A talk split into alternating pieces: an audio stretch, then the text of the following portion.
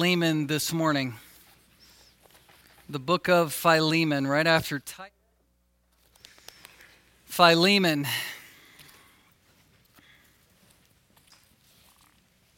As I mentioned before, we're looking at the theme of forgiveness as we journey through this brief book of the Bible. And it's not lost on me that a book of the Bible is dedicated to the theme of forgiveness. Though it's a brief book of the Bible, it is one of our New Testament letters, and it's all about forgiving and being forgiven and being willing to reconcile with people.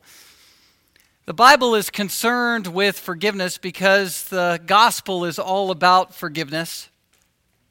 There are 66 books of the Bible, and within those books of the Bible, we have 75 different word pictures that depict forgiveness. Here's a couple word pictures that one author um, listed. It's a list of word pictures, 10 of them, that are based on the Bible. One is to forgive is to turn the key and open the cell door and let a prisoner walk free. Two, uh, to forgive is to write in large letters across a debt nothing owed. Three, to forgive is to pound the gavel in a courtroom and declare not guilty. Four, to forgive is to shoot an arrow so high and so far that it can never be found again. Five, to forgive is to bundle up all the garbage. I can relate to this one all the garbage and trash and dispose of it, leaving the house clean and fresh. To forgive is to loose the moorings of a ship and release it to the open sea. To forgive is to grant a full pardon to a condemned criminal. To forgive is to relax a stranglehold on a wrestling opponent. To forgive is to sandblast a wall of graffiti, leaving it looking like new.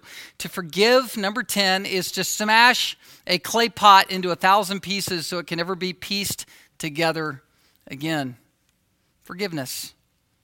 Forgiveness is what drives us, it compels us and motivates us to forgive other people. We know that we've been forgiven so much, a debt that we could not repay to a holy and just God who, by his grace and mercy, forgave us. And so we, in turn, are compelled and softened and opened to forgive others to forgive. What does it mean to forgive? I, I know that a lot of you are wrestling with your own personal scenarios regarding forgiving other people or seeking forgiveness and wanting to be forgiven. Many of you, if not all of you, have some version of a reconciliation story that maybe is still being told. I know that some of you have come to me personally with your scenarios this week based on opening Philemon. You've come and said, Hey, listen to my scenario. Um, how do I work out the details of reconciling this relationship or that relationship? And I could kind of summarize my, the questions and the answer um, in this way it's a question Can I or should I forgive someone who isn't yet repentant? You ever had that question? That, that's kind of a question that keeps coming up, keeps bubbling to the surface um, as we think this issue through. What if somebody is still in, as I'm perceiving them, in a hard hearted state? How can I move on from that? Or how do I live my days in an unreconciled relationship? Especially since I've been forgiven and I want to forgive. Well, I think it's answered in two ways. First of all, there is a general forgiveness that every Christian should offer automatically. It's a forgiveness where we know we've been forgiven, and so now we are open heartedly, in a general way, not holding people's sins against them. In other words, the gospel softens our hearts towards other people, and based on the cross, we, we can say, we forgive these people who've done us harm. 1 John 1 9. If we confess our sins, God is faithful and just to forgive us our sins and cleanse us from all unrighteousness. I just bring that up because the word forgive there is the Greek word ephe, which means to release. It's like setting that ship free, loosing the moorings, and watching the ship go out into open ocean. It's not holding someone's sins against them. It's, it's, it's prayer of Jesus where he prayed on the cross what? Father, forgive them, for they know not what they do. Now, whether or not they were reconciled came down to whether or not they were repentant before a holy God for what they did. However, Jesus was praying open heartedly, Lord, I forgive them. I'm open. Stephen said the same thing as he was being stoned in Acts chapter 7 being put to death. Ephesians 4:32 talks about this general forgiveness. Be kind to one another, tenderhearted, forgiving one another as God in Christ has forgave you. In other words, because we've been forgiven, our hearts should tenderize towards people, even people who have aught against us still. Um, My premise last week again, we're never in a position to not forgive people as Christians. There's no place for being an unforgiving person as a Christian. The second answer to this question, how can I forgive someone who's not repentant, is this. You might forgive them by softening your heart towards people and letting it go and trusting the cross for what they've done against you and just saying, I forgive you. But you might still not be reconciled yet. Okay? If someone's not seeking your forgiveness, if they're not wanting to reconcile with you, you might still be in a state of unreconciliation. Your, your relationship's not been restored. Peace has not yet been made yet. And that's a sad position to be in, but it's one where you can trust God in general, saying, I forgive them, but we are not yet reconciled. Luke 17, 3, I read this earlier. Jesus said, Pay attention to yourselves. If your brother sins, rebuke him, and if he repents, forgive him. You know what this is a call to? It's simply this soften your heart with the gospel ask God to soften your heart, you're not keeping record of wrong, 1 Corinthians 13. You're not storing up bitterness, applying pebbles in the against column in the relationship as things happen. You're not storing up angst against somebody. You're soft hearted towards them. You've generally forgiven them, though you're not yet reconciled. But then, if that person comes to you and says, Will you forgive me? you are forgiving them automatically, immediately. You're the prodigal son story, right? The son, he takes the inheritance, he spends it all on lasciviousness living. He's in the, the swine pit, you know, he's, he's ready to eat the food that's dedicated to the pigs, and he's a Jew. This is as grotesque as it, as it gets, both physically and also religiously. And he comes to his senses Verse 19 of Luke 15 I am no longer worthy to be called your son. As, he, as he's realizing that he's come to his senses, he says, How many of my father's hired men have more than enough bread? Verse 17, but I'm dying here with hunger. I will get up and go to my father, and I will say to him, Father, I've sinned against heaven and in your sight. He says, I am no longer worthy to be called your son. Make me as one of your hired men. And he got up and came to his father. But while he was still a long way off, his father saw him and felt compassion for him. This is the beautiful story of reconciliation. And his father ran and embraced him and kissed him. And the son said to him, Father, I've sinned against heaven and in your sight, and I am no longer worthy to be called your son. But the father said to the slaves, Quickly bring out the best robe and put it on him, and put a ring on his hand and sandals on his feet. That's the beautiful story of reconciliation. Listen, the reason I read that portion of that parable is did you notice how open hearted the father was and how ready the father was to reconcile the relationship? The father had already moved past the fact that he'd been hurt by the son, right? The son had taken everything, squandered it, spent it all, sinned against his you know, the son is sinning against his father. He's sinning against God. He's, he's at the lowest of the low, but the father has moved on and is open hearted and compassionate, having pity and mercy on the one who's done him wrong, personally wrong. So when the son comes back and has come to his senses and comes to the end of himself, he runs to him, meets him in the middle, reconciles with him, and takes it even farther, restoring him to the status of son of, you know, the heir apparent. I mean, let's party together. You have the robe, you have the ring. goes above and beyond the call of duty. This is reconciliation. And I think this is something that Christians sacrifice when they sit in a state of hard heartedness against someone. You got to generally forgive them to where you have pity on them. And then when they're ready to repent, there's beautiful reconciliation. And I don't want you to miss your reconciliation moment if the Lord is going to give that to you.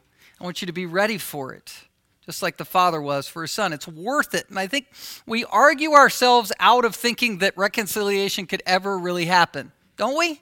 Isn't it easy to convince ourselves, look, that person's gone so far and done me wrong in such a harsh way, the relationship will never be put back together again? Well, guess what?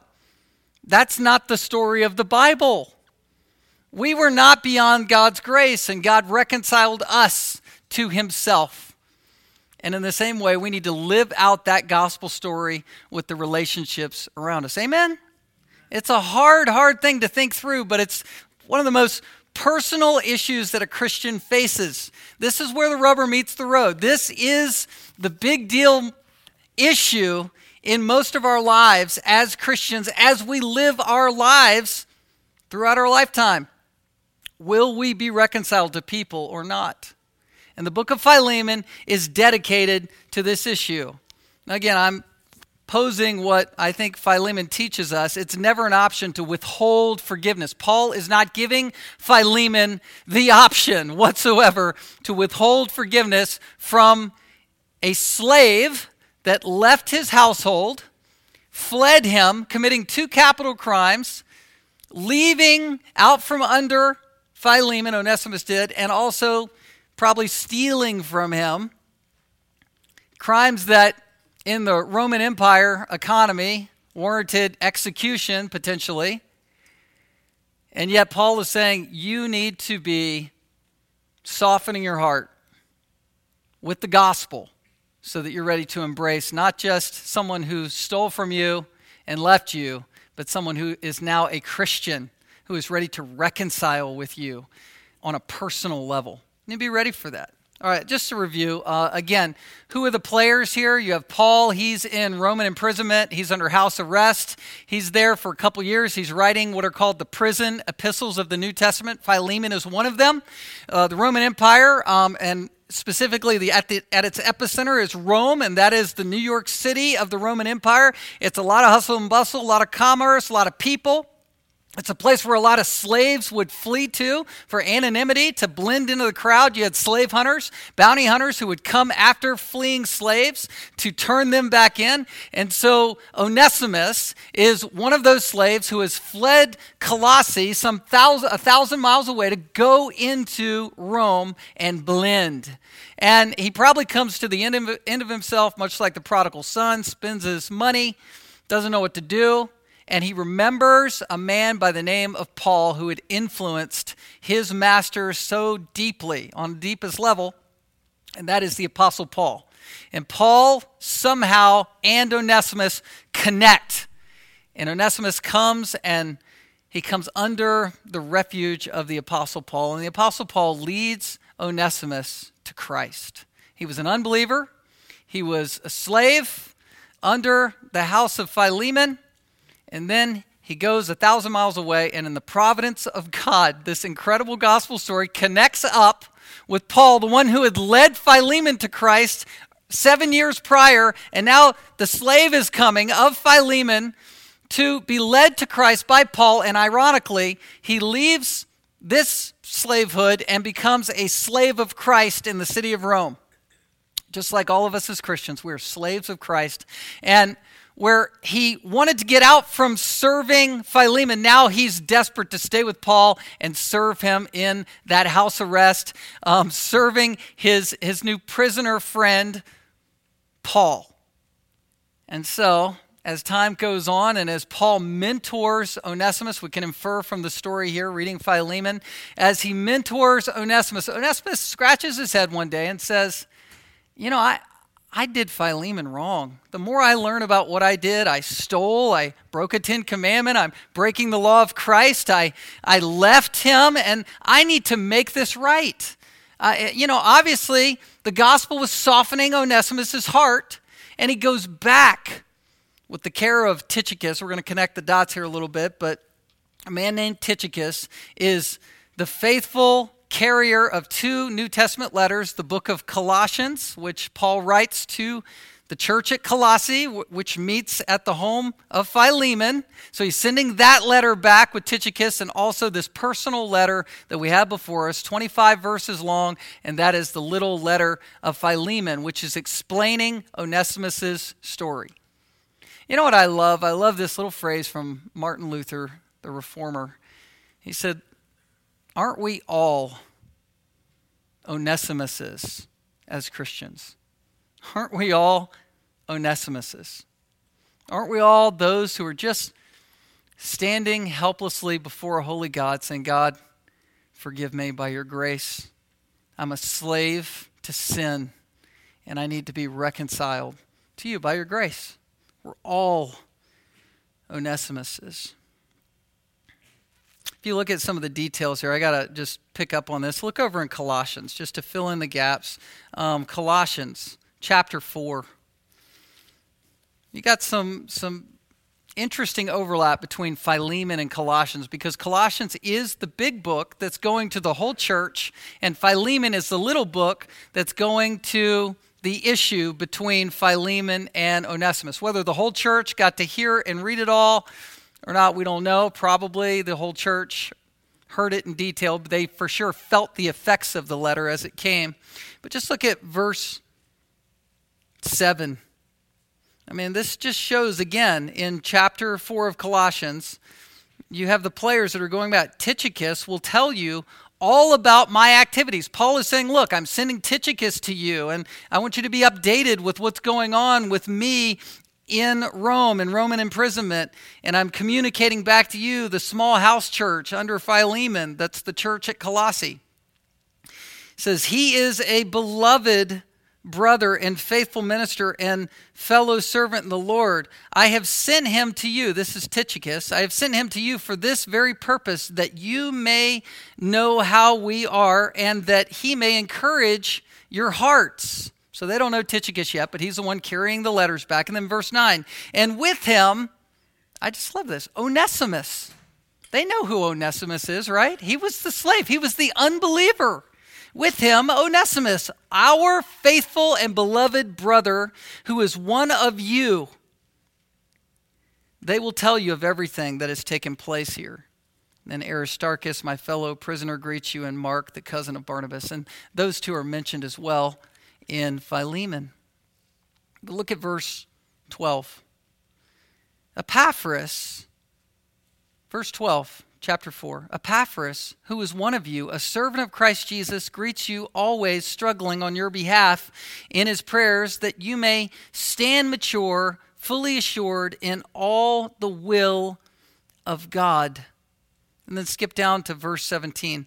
And say to Archippus, See that you fulfill the ministry that you have received in the Lord.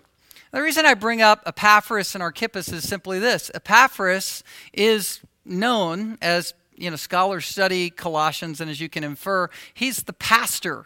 He's the, the one set apart in the house of Philemon, shepherding the flock in Colossae. But Epaphras at this point is visiting Paul also under his house arrest circumstances. So Epaphras is there as the local church pastor, sending his greetings back through Tychicus. Onesimus is traveling with him, and they're going back with those letters.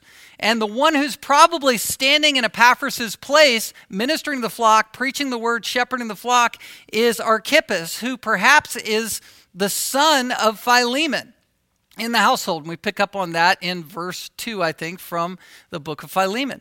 So it's all sort of wrapped together between the two letters. And I just want you to sort of catch on to the moment because you've got Philemon, and he is really, really hearing from Paul that he needs to forgive Onesimus. And his son is probably the acting minister in the household at that time. And you've got accountability from the local church pastor Epaphras, who's sending his greetings with brother Onesimus now, who's one of us, who's coming back. And so there's a lot of pathos, there's a lot of uh, ethos, there's a lot of emotion, there's a lot of uh, sort of heartfelt this is your moment, Philemon, to respond the right way that's going on between these two letters. All right, back to the book of Philemon. And it brings us to maybe a nice segue for me to ask a pastoral question. Philemon has to forgive Onesimus, and it comes from a massive, I'm going to use a, a kind of a big word, I mean, just whatever, a paradigmatic shift, a paradigm shift, a massive reset button in terms of how you think about somebody shift. Do you see what I'm saying? The gospel, it, it always begs the question for the believer Do you believe as a Christian that people can change? I'm asking you. Do you believe in your heart of hearts that people can change? The person who steals, the person who embezzles, the person who's immoral, the person who's looking at bad stuff online, the person who's done bad things, the person who's been abusive, the person who's been an alcoholic, the person who's done this, the person who's angry. Do you believe that Jesus is sovereign and powerful enough to change somebody? Onesimus had committed two crimes in that context socially that are worthy of the death penalty. And Philemon is called upon to change his thinking about that person, not only to say, okay, I'm not going to press charges, but to say, I'm going to embrace you as a brother in Christ. You're one of me now. That's the challenge. And my challenge to you as you think through your reconciliation issue, the thing that God has going on in your life are you willing to think differently about people? Because that's where the general forgiveness begins. Lord, give me the grace to think differently about that person that hurt me so deeply or is hurting me so deeply right now. Help me to love that person. Help me to pray for that person. Help me to change in the way I think about that person. Because that process could be the setup for when that person comes to you and says, Will you forgive me? Or when that person cracks the door, that everything opens up. That's what Paul is doing for brother Philemon here, and he loved Philemon. How do we know Paul loved Philemon? He really loved Philemon, really respected Philemon. We learn about him in these verses. Remember, Paul, he, he wasn't looking down on people. He remembered what he was. Did Paul change? Religious Pharisee, arrogant Christian persecutor, dragging families out of their homes, putting them in prison, countenancing um, execution of, of Christians like Stephen standing there as he was being stoned, arrogant, proud, transformed, lover of Jesus, father in the faith, writes most of the New Testament scripture, um, lover of souls, prisoner for Christ. That's pretty massive transition there, right? That's paradigmatic shifts that are going on in how we think about somebody. Um, number two, you've got Onesimus. He's a thief. He's a capital offender. He's bitter. He's, a, he's running away. He's a runaway. Uh, he's a user. He's a liar. Okay, he's, he's a brother in Christ. He's a disciple of Paul. He's mentored by him. He's now one of the church. He's a trusted brother in the home. Um, he's one to be received back and forgiven. How the gospel works. It's pretty dramatic stuff. Number three, Philemon, wealthy businessman, um, you know, probably trusted in wealth and riches and um, professional skill. Uh, he owned slaves. We don't know if he was abusive or not, but, you know, he's sort of part of the muckety muck, probably trusting in that, um, and then becomes key influencer in the church key example to people in the body of Christ, um, major servant, hosting the local church at Colossae, willing to take the hits and the risk of, of public ministry, even if it's privately meeting in the home. You could go to prison for that, you could be killed for that. Sacrificial servant, one who Paul is trusting that when Onesimus walks through the door, that he will immediately forgive and embrace. That's who Philemon is. That's what the gospel does for people. So, Onesimus. I want to just look at I want to look at Onesimus, but I want to look at him next week. This week we're going to look at Philemon. We're actually going to jump over a point and bring it back up next week if you have your outline in front of you. But this week we're looking at Philemon because guess what? Onesimus isn't even brought up in the letter until verse 10. Paul is doing major work in the first seven verses or so to grease the skids for Philemon to forgive Onesimus. In fact, the forgiveness isn't even explicitly directed till later on in the letter. It's sort of left open for, Philemon's heart to open up to what Paul is saying. And it's more powerful because this is not command oriented. It's not you got to forgive oriented. It's more Paul as a friend shepherding Philemon, building Philemon up in his spiritual victories to say, listen, because of who you are in Christ, you have to see Onesimus now in a different way. I want to show you how he does this. Pick up at verse 4. We kind of covered some of this last time, but I want us to, to look again at it this time. Again, it's never an option to withhold forgiveness because God gives believers new identities. Um, Philemon, and then the second one we're going to look at um, next week again is Onesimus. But Philemon, his before and his after, we talked about um, historically, but I want to just point out who this guy is, who Philemon is in verses 4 through 7. This is Paul's heart for the church, but in particular for Philemon. Look at verse 4. I thank my God always when I remember you in my prayers. Stop there. Uh, Paul was a prayer warrior. What was he doing under house arrest? Well, he was writing letters. He was also praying a whole lot. Um, a lot of um, people, when they become elderly and they say, I can't serve anymore, um, miss the great opportunity to pray. I remember being a young pastor and showing up to a shut in, a lady who couldn't leave her home really very regularly. Now she would bring out little pieces of paper, you know, sort of bundled together that where she had just labored through prayer, praying specific prayer requests about my life. And I didn't hardly even know the lady. But it's just a ministry and a lifestyle of praying for people. And that's what Paul was up to. He was praying for people in churches all across the Mediterranean area praying specifically, in particular, for this church and on behalf of Philemon. He saw Philemon as a very significant person in this church. I thank my God. Thank is the word Eucharist. It's a worship word. And he, he, he says, I thank my God, which is like the psalmist. He's very, very vertical in his prayer life. I'm worshiping God. Why? When I remember you, Philemon, as I think about the Lord and I think about you, worship happens in my heart. And I'm doing it meditatively, ongoingly. Why? Verse 5 because I hear of your love and of the faith that you have toward the Lord Jesus and all the saints. Um, two things that he's lauding here. Hey, Philemon, when I think of you, two things come to mind faith and love. You got faith in God, faith in Jesus Christ, and you got a loving heart towards God and towards all the saints. That's what he's saying. You, you've got this vertical side to you, this component, this element of worship where you, you believe in God. You're a faithful lay business person who believes in God. You've got strong faith in Christ, and you've got strong love toward God, and that bubbles over on all the saints at the church. That's, that's what he's praying through.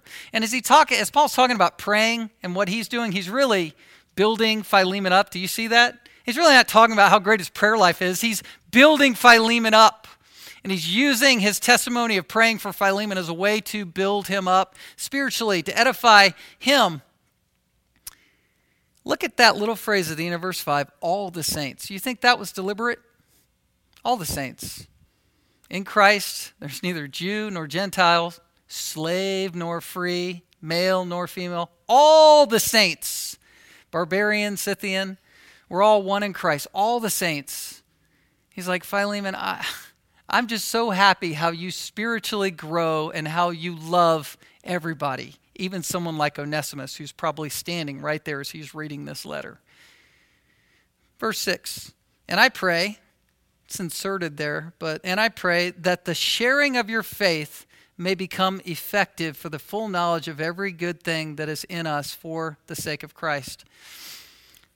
This is Paul's prayer, and this is a repeated theme throughout New Testament introductions of Paul. He, he continually was praying a prayer like this for people, and this is what we should pray for each other in general. Look at this. He's praying that the sharing of your faith may become effective. First of all, that word sharing. Just to open that up, we'll open up what Paul's praying about. The word sharing is the same word for koinonia, fellowship. And it's the idea that Paul is saying of Philemon that Philemon, yeah, he I'm sure he was a, a teacher or he shared God's word, but really this is talking specifically about the way that Philemon lived in front of the body of Christ made the Christian faith real to people. That's what he's saying.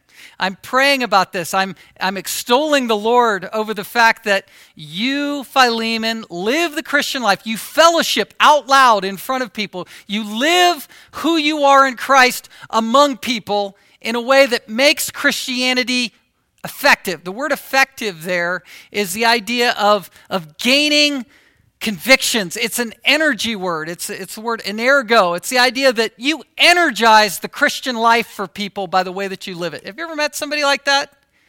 I have. I mean, they're few and far between, but it's someone who's living the gospel in front of you. And a lot of times you don't even know if you're doing this in front of other people that look up to you. But the way that you make decisions about your life, the way that you um, live and pray and, and, and give and do things, it impacts people, it energizes people's convictions. Look at this again in verse 6 that your faith may become effective or energized for the full knowledge of every good thing.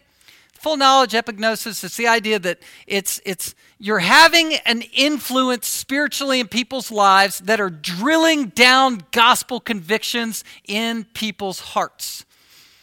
What would that look like? Well, it's when when Philemon, for instance, forgives Onesimus, and we don't know exactly how this plays out, but when Philemon looks up from this letter with tears streaking down his face, and he looks at Onesimus, and he, and he runs to him like the father to the prodigal and says, Onesimus, you're a brother in Christ. This is amazing.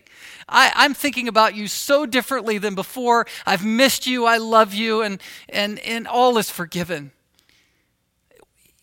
if and when Philemon lives that gospel story out, that's going to have a massive splash effect on the house church. The people watching that moment will never be the same. It's a magnanimous gesture of grace lived out in front of people. And you know what that does? It makes people go, okay, yeah, Jesus is real. Jesus really is God. Wow, I really am forgiven of all my sins. This is heaven on earth. Wow, wow, wow. Hey, when that scenario happened in this household or this other situation, that person got beaten, that person got taken to prison, that person got executed. This is different than that. That's what it means to live out the gospel in front of other people. And that's what Paul is praying about. And he's saying these are the every good thing that is in us for Christ. All of the gospel realities are on display, Philemon, by the way you live. Verse 7. For I have derived much joy. That word joy is grace, it's charis, it's the idea of, of I have experienced gospel joy and comfort, parakaleo, encouragement from your love, my brother, because the hearts of the saints have been refreshed through you. Word refresh, I said this last week. It's the idea of an army coming back from the battlefield and having physical and, and emotional nourishment put back into them. It's the idea of that kind of rest and recovery. You ever experience that by being around other people, other believers, where they just put you at rest, where you have joy in your hearts, where someone helps counsel you through some guilt and you just feel refreshed, you feel the burdens falling off? That's what this word is here being refreshed. The saints, Paul is saying, the hearts of the saints have been refreshed spiritually. That's what's going on with Philemon's ministry. You think he's going to do the right thing? I think so. And again, we're going to we're going to skip point B here in the outline. We'll come back to Onesimus next week. Let's skip ahead because I want to show you something. Paul is very much trying to set this set the conditions for a total redemption story. Skip down to verse 8. Accordingly, though I am bold enough in Christ to command you, to do what is required, yet for love's sake, I prefer to appeal to you. Stop there. This is point two in our outline. Point one is um, we're, we're never allowed to withhold forgiveness, we're not allowed to do that. because God gives us new identities. He gave Philemon a new identity, gave Onesimus a new identity. Um, now we come to point two, and we can't withhold forgiveness because God refashions hearts to love. And I, I made this point out of the phrase in verse 9. It's a beautiful little phrase. Look at verse 9. Yet for love's sake. Why should Philemon, why must Philemon forgive? Because he's been reinvented to love people. When you're given a new nature, the Holy Spirit, it says according to Romans 5 5, um, sheds love abroad in our hearts. Before you're a Christian, it's hard to love. It's impossible to love in a God glorifying way. But when you become a Christian, you have the fruit of the Spirit, which is love. And Paul is appealing to that. Look at verse 8. He says, Accordingly, I'm, I'm bold enough in Christ to command you. Paul isn't afraid to command. If you read any of the New Testament, you see him throw it down from time to time, right? He says, I'm coming with spiritual weaponry to Second Corinthians, to the Corinthians at, uh, at that time. He's willing to go gloves off. I'm going to go mano a mano and confront you. He confronted Peter to the face in Galatians. So, or it's referenced in Galatians, but so here, it's not that scenario. He's just influencing Philemon. He says, accordingly, look, you've refreshed the saints. And accordingly, in other words, I want you to do the same thing with Onesimus. And I, I could command you to do this, but I'm not going to. Now, I think the reason Paul's not commanding Philemon to forgive here is because he doesn't want Philemon to suddenly get in the flesh and think about his rights. Hey, you have your rights as an apostle, I have my rights as a slave owner who was wronged. So he doesn't want him to go there. Don't think that way. Don't think superficially. Think spiritually. Keep your heart soft. That's what he's doing. He says, Yet for love's sake, I prefer to appeal to you. So, point A under point two here, Paul is circumventing the potential for insubordination. He's trying to work around the temptation for Philemon to say, you know, look, I, I'm gonna I'm not gonna obey you, Paul. Doesn't want Philemon to cling to legal rights. So, for love's sake, um, there's four different bases that Paul is working from here to, to soften Philemon's heart. Just look through this with me in verse 9. It says, I prefer to appeal to you. I, Paul, first of all, am an old man. So, it, Paul sort of puts things back on himself. I mean, think about that. Paul's saying, Look, you know, look, Philemon, one of the main reasons I want you to forgive Onesimus is I'm old. I'm getting old. Now, Paul's probably 60 at this time, and we don't know what, you know, ancient lifespan was back then. It was probably shorter than we have now. But he was also beaten up a lot. So he looked old. He, he felt old. He was pummeled in prison. And he was also older than Philemon spiritually. Just, I'm the aged elder apostle here. Just, I'm old. Do this, Philemon. That's number one. Number two, he's, he goes, he appeals to his status and now a prisoner. He mentions being imprisoned a couple times, like some three times through this text. I'm a prisoner also for Christ. I'm here trying to glorify God as a prisoner. Jesus has me here. I'm captured by him and his will for his glory. And then, thirdly, he points to the relationship that he has with Onesimus now. He says, I appeal. That's again, it's an appeal to you, my child, for my child Onesimus, whose father I became in my imprisonment. Again, Paul's saying, listen, keep your heart soft. I'm not coming with command pressure here. I'm just saying, look, I led Onesimus to Christ. I love Onesimus. He's like a son to me now. And I also led, you know, by implication, I led you to Christ, Philemon. And we sort of see that um, in the text as well. Verse 19 says, You owe me even your own self. Paul no doubt led Philemon to Christ also. So they had that mutual bond together. Paul is a spiritual father to Onesimus and Philemon. They have that bond in the Lord. So he's appealing to them. I just want to pick up on a couple theme words as we sort of draw this to a close. A couple key words in all of this. I got to read down to it in uh, verse to verse 12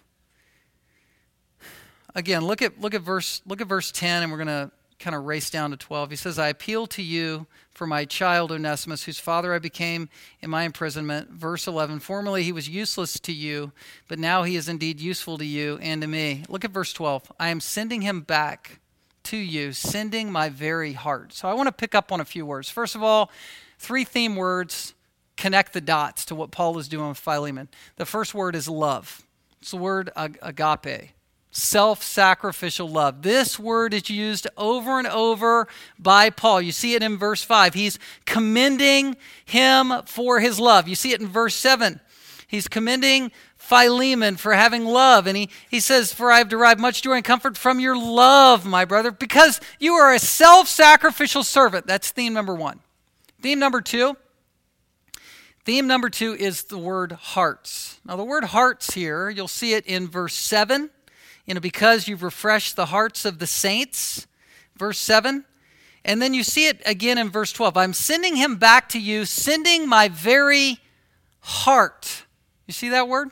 That's not the word cardia, where we get, you know, cardio or cardiac. Um, it, it's not talking about the organ of the heart here. It's the Greek word splagnos, and that is um, used in um, medical terms um, as the intestines or, or your guts.